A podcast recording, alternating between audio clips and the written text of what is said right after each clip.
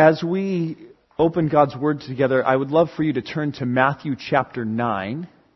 Matthew chapter 9. And last week we looked at the beginning part of Matthew chapter 9. And in Matthew chapter 9 we see the ministry of the gospel the ministry of the good news about Jesus Christ. And so at the beginning of this, Jesus took a paralytic and healed him. His friends brought him to Jesus and Jesus told this young man, your sins are forgiven. Your sins are forgiven. I see that you have this need of your sins being forgiven, and they are. And the, the Pharisees and religious leaders looked at him and went, What? You can't do that. Only God can forgive sins. And, and Jesus' response to them was to demonstrate that I have the authority to forgive sin, get up and walk. And the paralytic stood up and he walked. This is the beginning of Jesus' ministry here in Matthew chapter 9, and it continues from there. He calls Matthew, Levi, the tax collector, follow me, and Matthew follows him, and they have a party at Matthew's house, and lots of people are there, and all kinds of sinners are around. I mean, other tax collectors and sinners of various kinds and shades, and uh, those, the, the pe- distasteful people you just don't want to be around.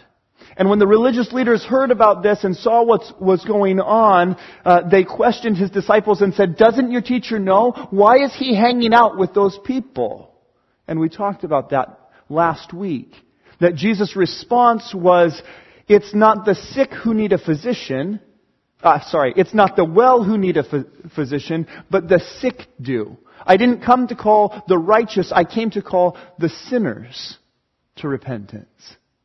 And then we see his ministry continue on from there. They have questions for him about fasting and he is teaching them about the ways of God and who God is. And then a girl is restored to life and a woman who has been, uh, dealing with an issue for a long time is healed. And then two blind men are healed and are given sight and able to see. And then a mute man is, uh, given his voice and able to speak again. And all of this is happening as Jesus is, is traveling around. And now we get to Matthew chapter 9 verse 35 and that's where we're going to spend our time this morning.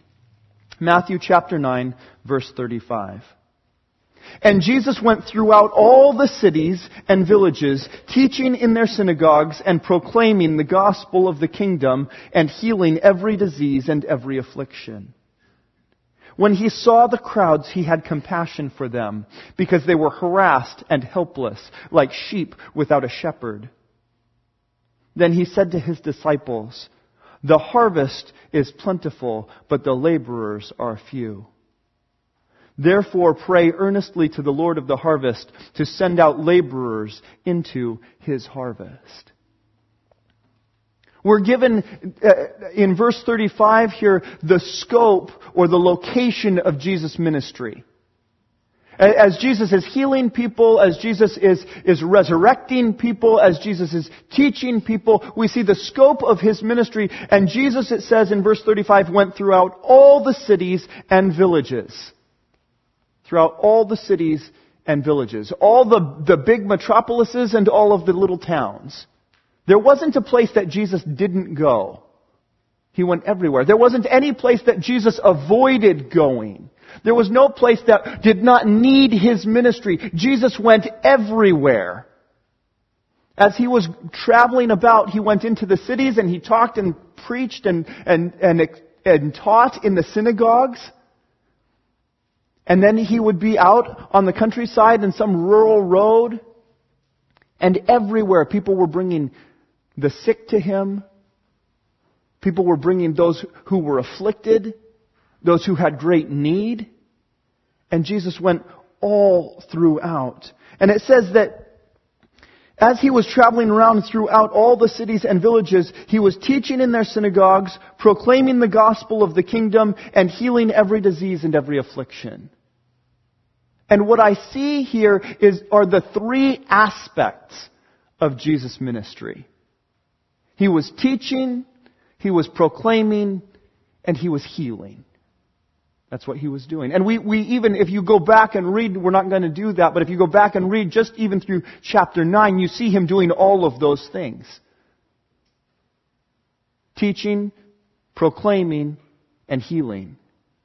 He's, he's teaching. He's explaining to people about who God is. Helping them refine their understanding about that. Because they're confused.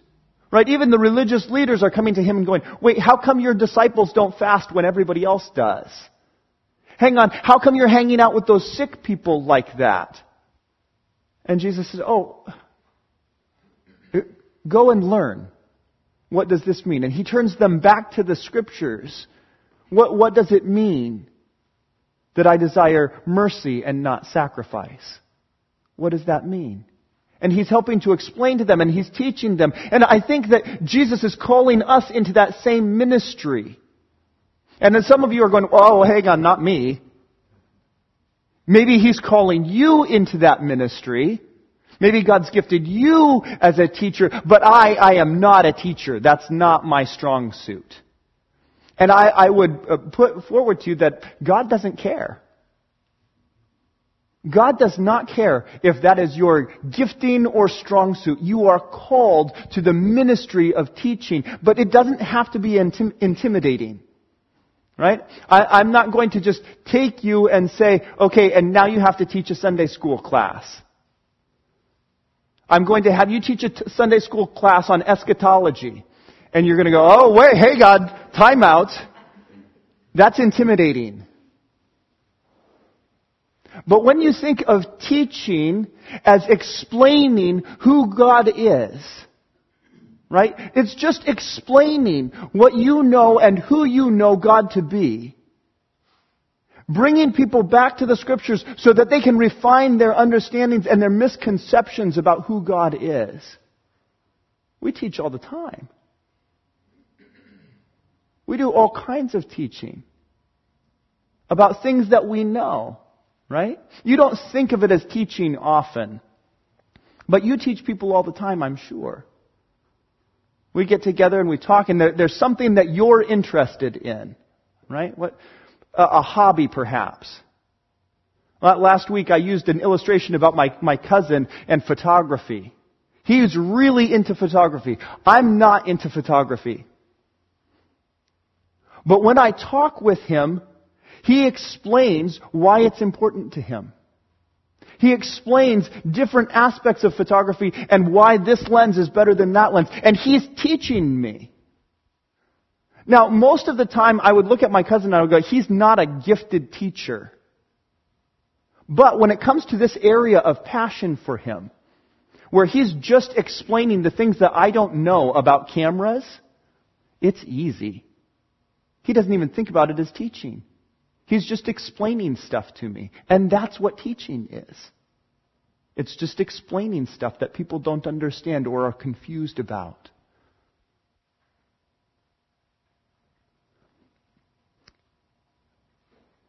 Jesus is traveling throughout all the cities and all of the villages and he's teaching in their synagogues and he's proclaiming the gospel of the kingdom. He's proclaiming the good news about the kingdom of God. As he's walking around and he, he sees people, he, he's just going, you have to know. You have to know. God's kingdom has come. Repent and believe in the kingdom of God. This is good news for you. This is good news for you. And, and some of us, and I'll put myself in this camp, have traditionally said, you know, I am not an evangelist. I know some good evangelists, and that's not me. Right? When growing up, I was a teacher. I, lo- I was the oldest kid in my family, and I was just a natural born teacher. It helps to know everything, and I just happened to.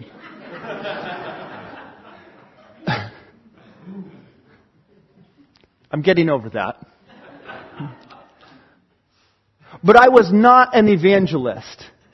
I've seen evangelists. They can go and they can talk to anybody at any time about anything and suddenly they're talking about Jesus and how they, the person that they're talking to needs to believe and repent. And I watch them do that and think, that is flat amazing. And I can't do that. That's not who I am. I, I wasn't wired that way. But when we think about it in a not intimidating way, okay, I want to take, just like I took teaching and said it doesn't have to be intimidating, it's just explaining. I want to do the same thing with evangelism. Evangelism is just talking about proclaiming good news. That's evangelizing. Okay, I, I, think that when we use just the label even evangelism, evangelizing, then suddenly, well, oh no, that's not something I do. Uh-uh. So let's take away the label. Talking about good news. That's what we're doing. Proclaim the gospel. Talk about good news. Tell people about why Jesus is good news for them. Why is Jesus good news for them? Maybe you know. Maybe you don't know. Maybe you're confused. Maybe you're wondering if Jesus is good news for you. And then the place to start is in prayer. God, would you show me why Jesus is good news for me? Would you show me why Jesus is good news for me? It's a great place to start. And then as you're talking with people, you can begin to see things in them and you can ask God, why does, why do they need Jesus? Why is Jesus good news for them? Because He is. For a variety of reasons. I mean, we can go back to the very basics and say, we are all sinners in need of grace. We all need the sacrifice of Jesus because none of us is righteous, not even one. None of us can stand before a holy God without a Savior intervening. We, we can do that in a broad way, but to most people, when you just come and say, you need a Savior because you are not righteous and you can't stand before a holy God in the way that you are, and so you need to believe the good news that Jesus died for you, and they're going, I don't feel that at all. I just don't feel that at all. Oh. Well, I could work really hard to persuade you that this theological truth is good news for you, or I can just begin to listen and understand you and get to know who you are.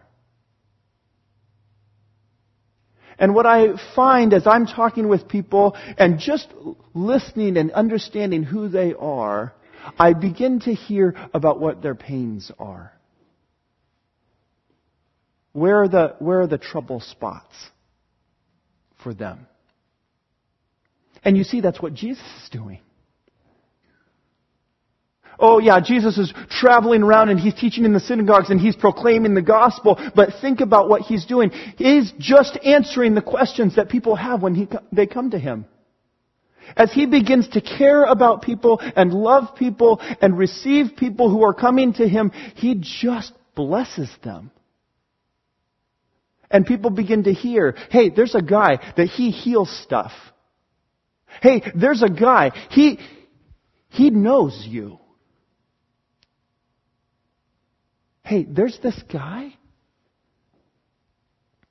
You gotta talk to him. Because he's gonna reveal stuff that you just never knew anybody could explain that.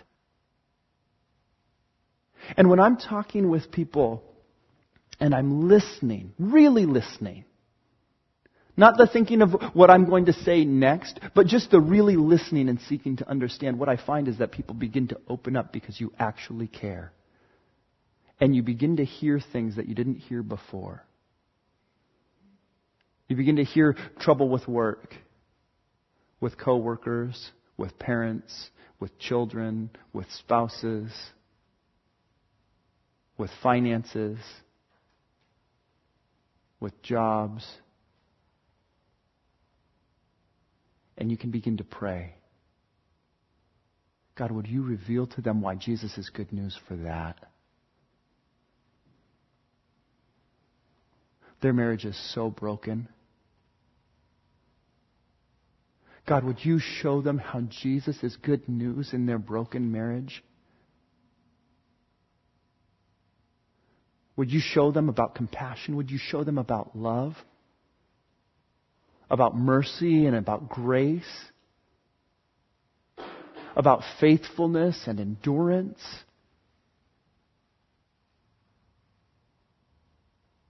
Would you show them who you are in this?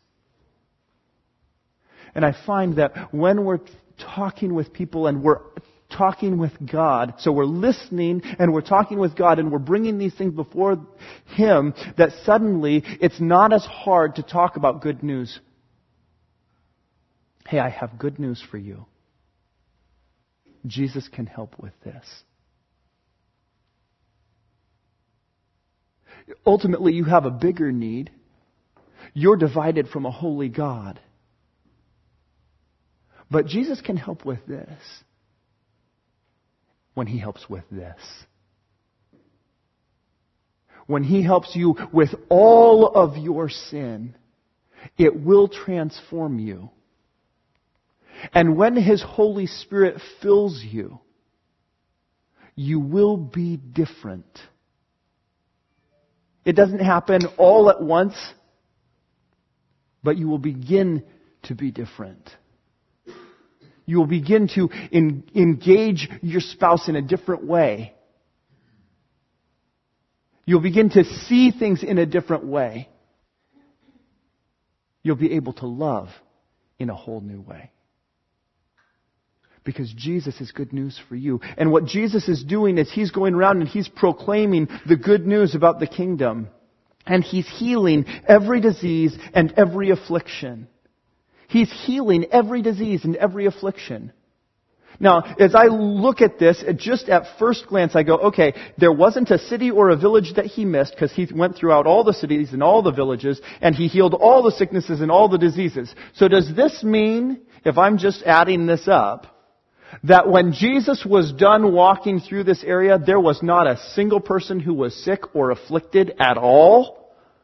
And I don't think that's what he was saying here. I think what this is saying is that Jesus didn't miss anything. He was going through all of these different places and he didn't avoid and he didn't miss. And all of the people that were coming to him, Jesus healed. There wasn't anything that Jesus wasn't able to respond to. There wasn't anything that Jesus wasn't able to take care of.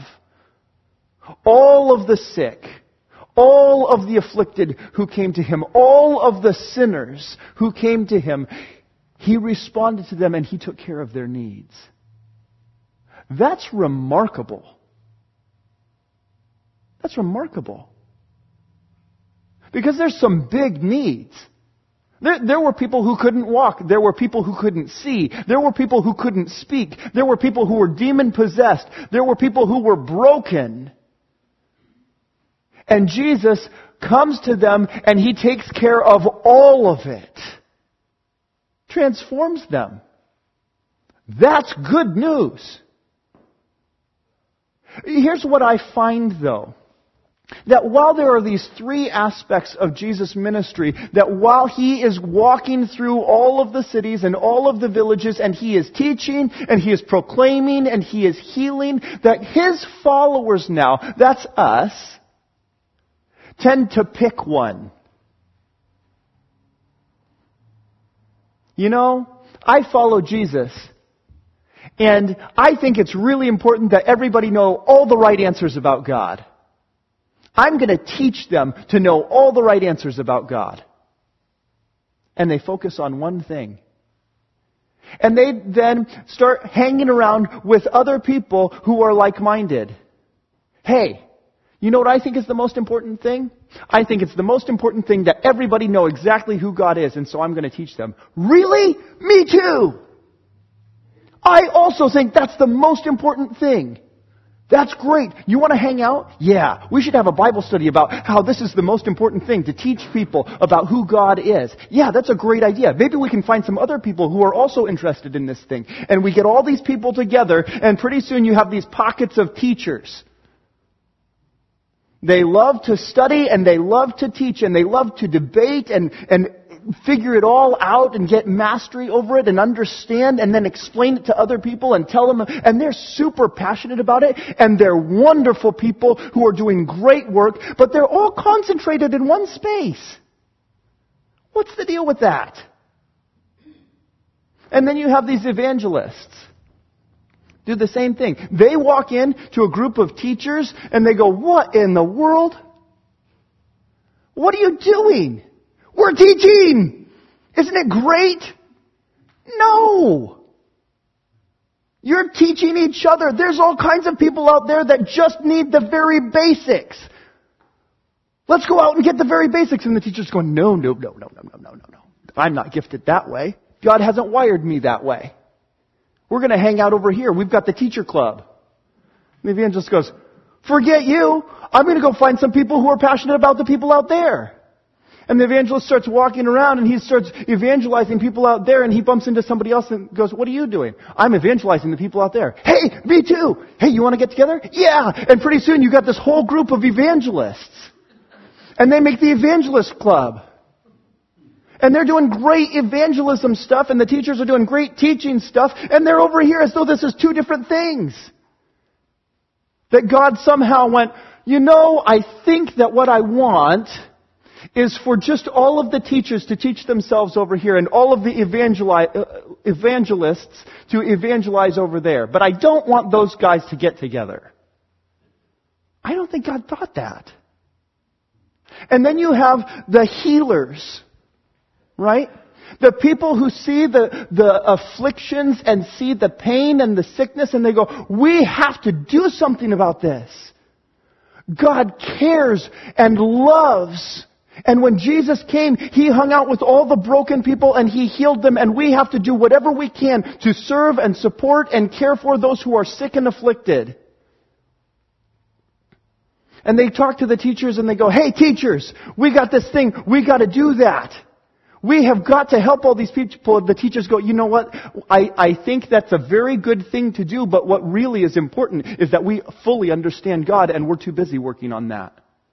And so they go over to the evangelist and they go, hey, evangelists, we really need to love on these people and serve them and help them. And the evangelists go, yeah, that's great. They do need that kind of stuff, but what they really need is they need to know that they're sinners and that God needs to save them.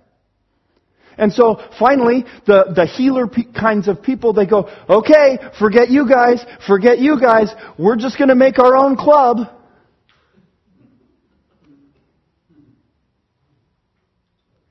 This is the thing that's most important.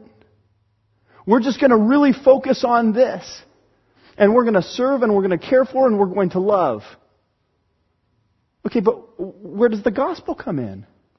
Yeah, th- there's other people that will deal with the gospel stuff. We just really have to focus on that. But what about understanding who God is? Yeah, no, there's other people that are going to do, but we really have to focus on the, just the serving and the loving. And so what I have observed as you look from church to church and congregation to congregation, what you find is that some congregations are really great about the study and the learning and the teaching. And some congregations are really great about the evangelizing. And some congregations are really great about the serving and the loving. But what I would love to see is for the teachers to engage as evangelists and lovers. And the evangelists to engage in the teaching and the loving. And for the healers to not only love, but also to engage in the evangelizing and the teaching. And they're not all wired the same way, which is why they should really all be in one place, driving each other crazy because of their various priorities but also helping one another, embracing one another, and saying, I'm so glad that you're here because I'm not wired like you and I can't do that stuff. And the other person's going, and I'm so glad that you're here because I can't do that stuff like you can. But we can both help each other do this really well. And so when Jesus calls Matthew and he calls the disciples and he says, follow me, and then he begins demonstrating this is what life looks like now. Here's how you do life. You teach and you proclaim and you heal. And the disciples followed him and began to, to observe these things and go, that's amazing. How does he do that? And Jesus taught them and was so patient with them as they got it wrong, as they didn't get it. I mean, how many times does Jesus go, guys, come on! Do you still not get it? Okay, I'll explain it again. If you take the square root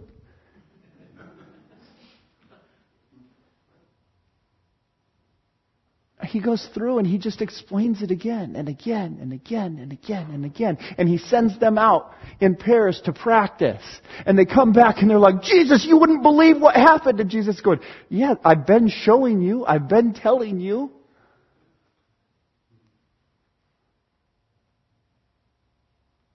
So that the, by the time Jesus dies and rises again from the dead and ascends into heaven, his disciples are commissioned to go out and carry on this work. It is Jesus' work being carried out, carried on by his disciples who are empowered by the Holy Spirit. The three aspects of this are the teaching and the proclaiming and the healing. But why does Jesus do that? Verse 36. When he saw the crowds, he had compassion for them because they were harassed and helpless like sheep without a shepherd. Here, here's what I have observed in myself. Okay? I'll just turn it right on me. There are times that I don't think I really need to teach. There are times that I don't really think I need to proclaim the good news or talk about the good news. There are times that I don't feel like I really need to love or heal or support or encourage. And the reason that that happens is because I am not going out like Jesus did through all the cities and all the villages. I'm at home surviving. And when I'm at home surviving, I find that I'm overwhelmed by the amount of work there is to do in my house. I have five children, and entropy happens. Entropy is the um, propensity of all things to devolve. And when you have five children, entropy happens quickly. I've heard that distressed furniture is in right now, and I'm very grateful. All of our furniture is distressed. If you would like to have distressed furniture, you can drop it off at my place for a couple of hours and pick it up again. It'll be good as distressed. But I get overwhelmed by the work of my own house the energy that my wife and I are putting forward to fight entropy, to reach a place of stasis that we would like to see. Right? With each child, our standards of living have lowered. I don't think the house needs to be quite as clean as we thought it did because we can't put in that much energy anymore. And so while we're stuck at home, we're just trying to survive and put all of our energy there. When I get out just a little bit, I begin to see the need somewhere else. And that's what Jesus was doing. Jesus was not sitting at home fighting entropy. Jesus was out and he was seeing people. And moved by compassion, he taught and he proclaimed and he healed. Because when he saw people, he went, oh, you are so hurting and harassed. You are in so much pain and there is no shepherd. There's no one caring for you. There's no one watching out for you. There's no one supporting you. There's no one healing you.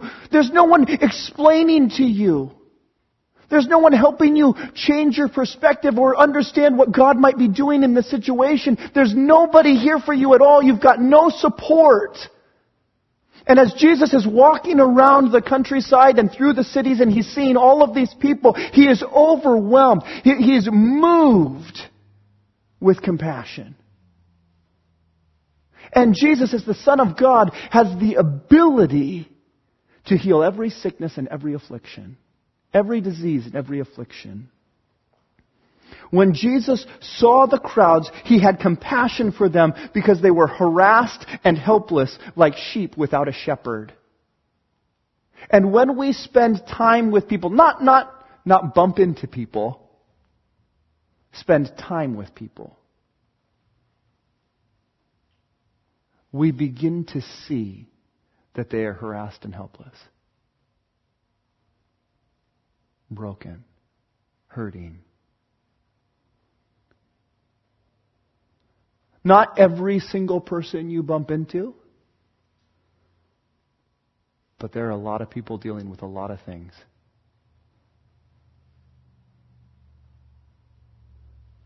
The problem is we only dip our toe in instead of wading right in. We come by people and we sort of dip our toe in we, we see somebody at the checkout stand and we, hi, bye, have a nice day. We, we tend to stay toward home, stay in our little groups with our family or the, the close friends, the people that we really know and trust, and just sort of pass by everybody else. But when we slow down and we listen and we engage, what we find is that they're there. This, when he saw the crowds, he had compassion for them because they were harassed and helpless like sheep without a shepherd. Let me tell you, you don't have to be that up close before you begin to see it.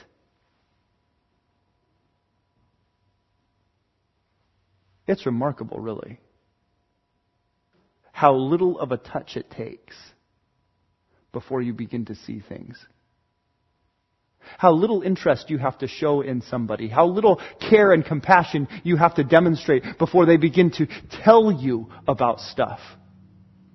The stuff that overwhelms them, the stuff that's hurting them, the stuff that's on their mind right now, the stuff that's weighing them down that they don't have somebody to engage with and share with. It just doesn't take that much. but we rarely get past that thin shell of pleasantries.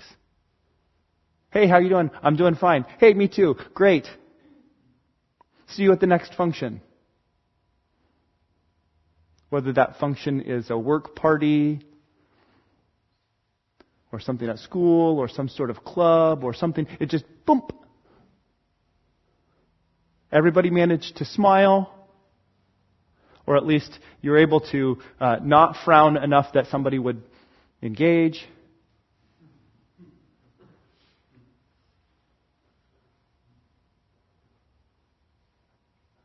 But just a little bit. He's moved with compassion when he saw the crowds, he had compassion for them because they were harassed and helpless like sheep without a shepherd. And then he said to his disciple, the harvest is plentiful, but the laborers are few. Therefore pray earnestly to the Lord of the harvest to send out laborers into his harvest.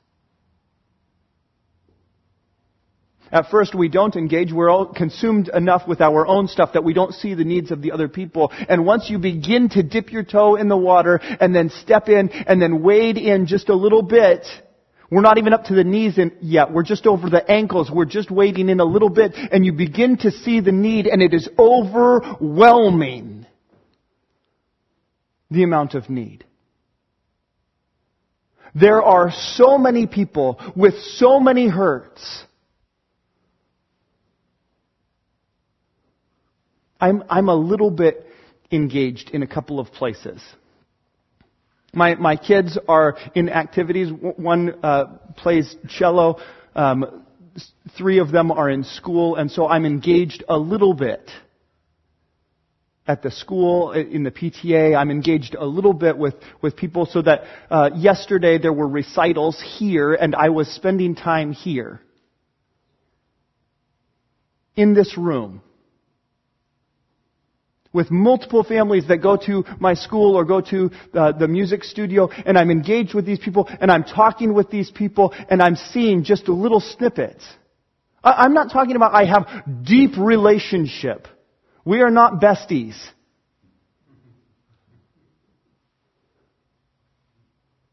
But a little bit. And after one conversation, I went home and I, I, I told my wife, I said, um, did you know that this particular family, they're not Christians? And Teresa said to, to me, No, I, I didn't know that. I said, Yeah, we were, were talking, and I, I had thought I remembered them going to this other church and engaged there, but uh, apparently they, they don't believe. And she said, well, how, how could we engage with them a little bit more? I said, I don't know, because their kids' ages don't overlap with our kids' ages. And they've got a lot of friends, and so I, I don't know how we could engage with them more. I had another son who was at a birthday party yesterday with, for uh, some kids in his class, and I'm there and I'm seeing all of these kids from this class. Now, I, I know most of their names and I think I've said hi to a few of them. And I'm standing around with a couple of parents, and we're waiting for our kids to come out of laser tag, and I'm talking with them, and I, I'm, I'm just seeing, man, I really need to spend more time getting to know these parents.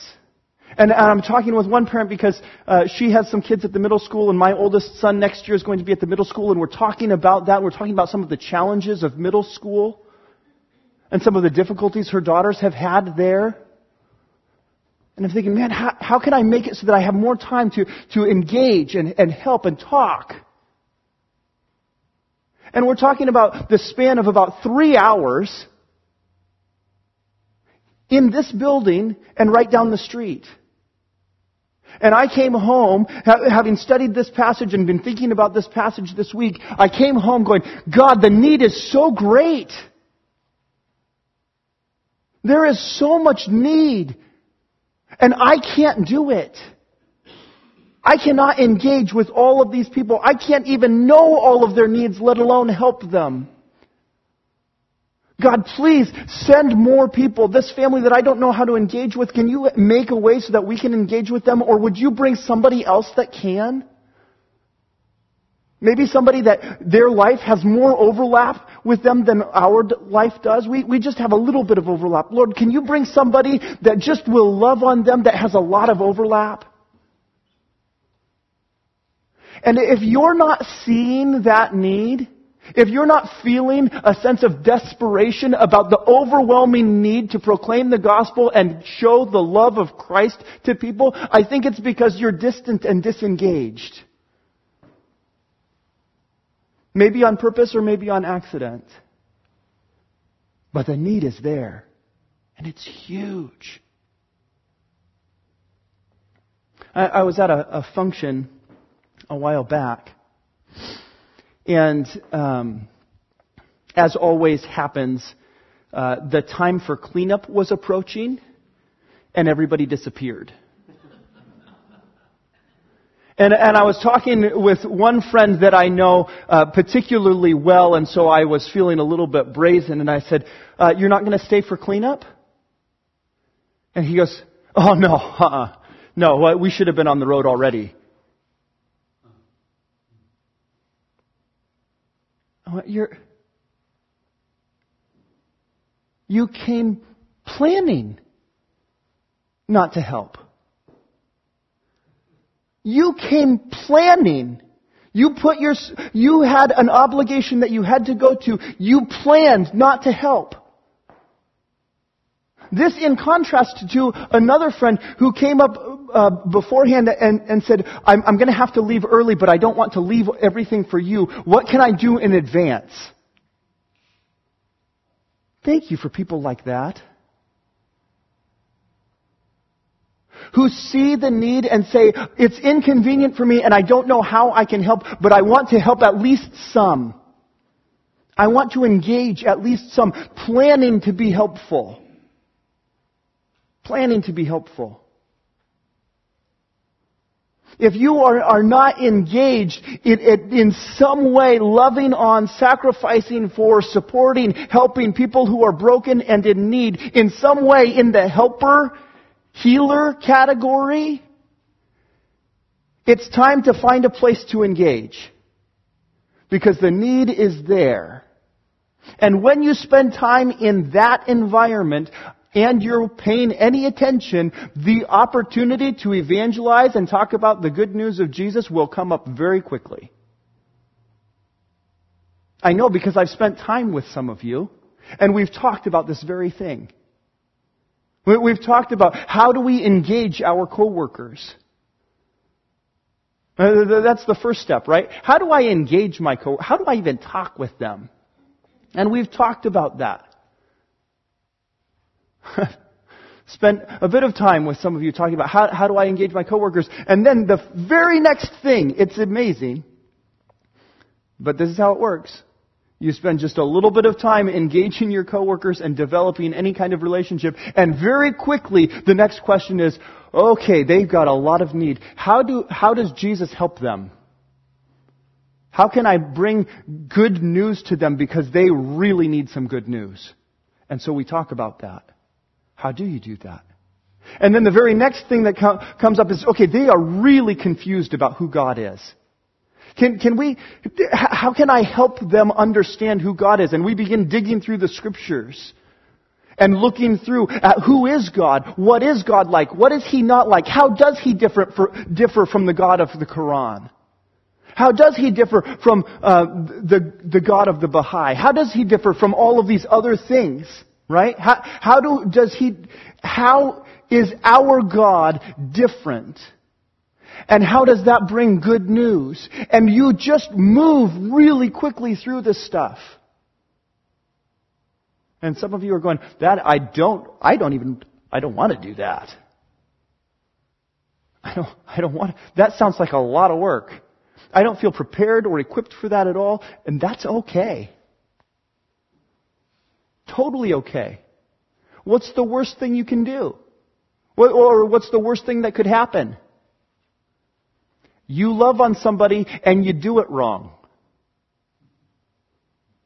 That's not that big of a risk.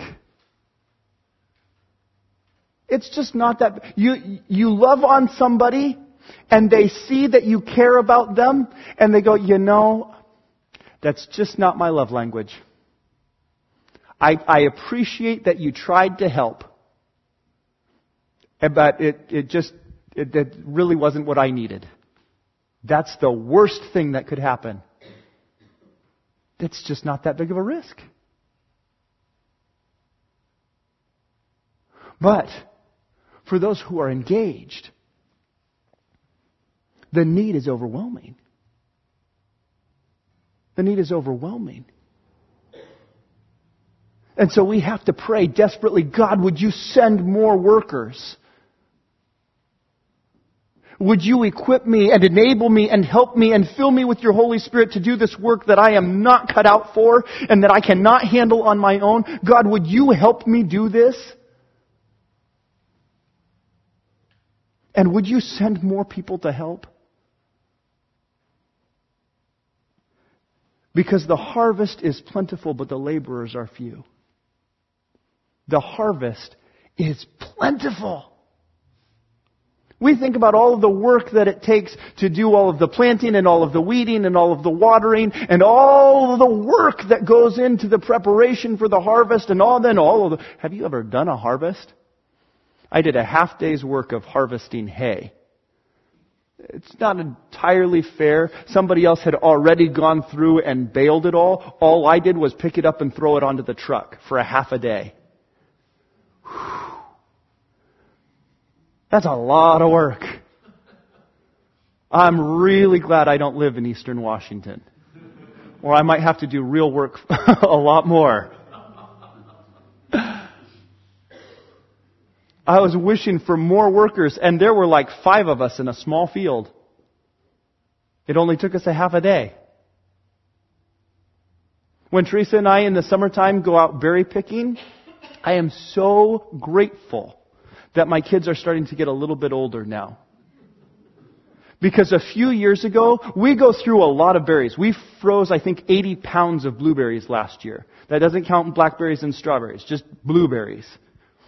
It takes a lot of work to pick 80 pounds of blueberries. It takes extra work if you're fighting the entropy of the children through the blueberry fields. God, please send more laborers because there's plenty to harvest. There's lots of blueberries here, but we need more workers and less spillers. The harvest is plentiful. And so why is ours pathetic? The harvest is plentiful. Pray that God would send workers into the harvest. I um, last week gave you paper, and so uh, this week I thought I'd give you plastic. Last week I gave you paper. If you didn't get it, you weren't here last week. Uh, there is still the new uh, next door forums. The the papers are out there on the uh, entry table, and go to the, the forums. It will be so encouraging to you to talk with other people about how do you engage, about how do you explain the gospel or help people understand why Jesus is good news for them, and then how do you teach and, and just really dealing with real stuff. Okay, so, so go to that. Um, but now I want to give you plastic. And so I'm going to pass this around, and this is Starbucks cards. Okay? I'm super serious about when we say we want to engage those disconnected from God so they delight in Him through Jesus. I'm super, super passionate about that. I want you guys to do that. And so in order to encourage and enable and equip you to do that, I'm going to give you a conversation starter. You're going to have their coffee on the church. You just invite somebody to coffee and you sit down and their coffee is on the church. You have to pay for your own, but their coffee is on the church. If their coffee was cheap, you might get to take them twice. Okay? But that's what these are for. I'm going to pass them around. And I want everybody to take one and then um, invite somebody out to coffee and you can talk with them and see where that goes. I'm praying that God will bless those conversations. But let's now pray to the Lord of the harvest. Our Father in heaven, we are so in need of your help because we do not feel able to handle this task on our own. Lord, I believe that there is no one and nothing greater than you in all of creation, in all of the universe. And amazingly, you being above and beyond all things have so loved us that you have invited us into relationship with yourself and enabled us by giving us the gift of your Son. And so, Lord, now we ask, would you help us to draw others into that same relationship that they also might delight in you? And would you send more and more people to demonstrate, express, proclaim, and teach the love of Christ? And we ask for this in His name. Amen.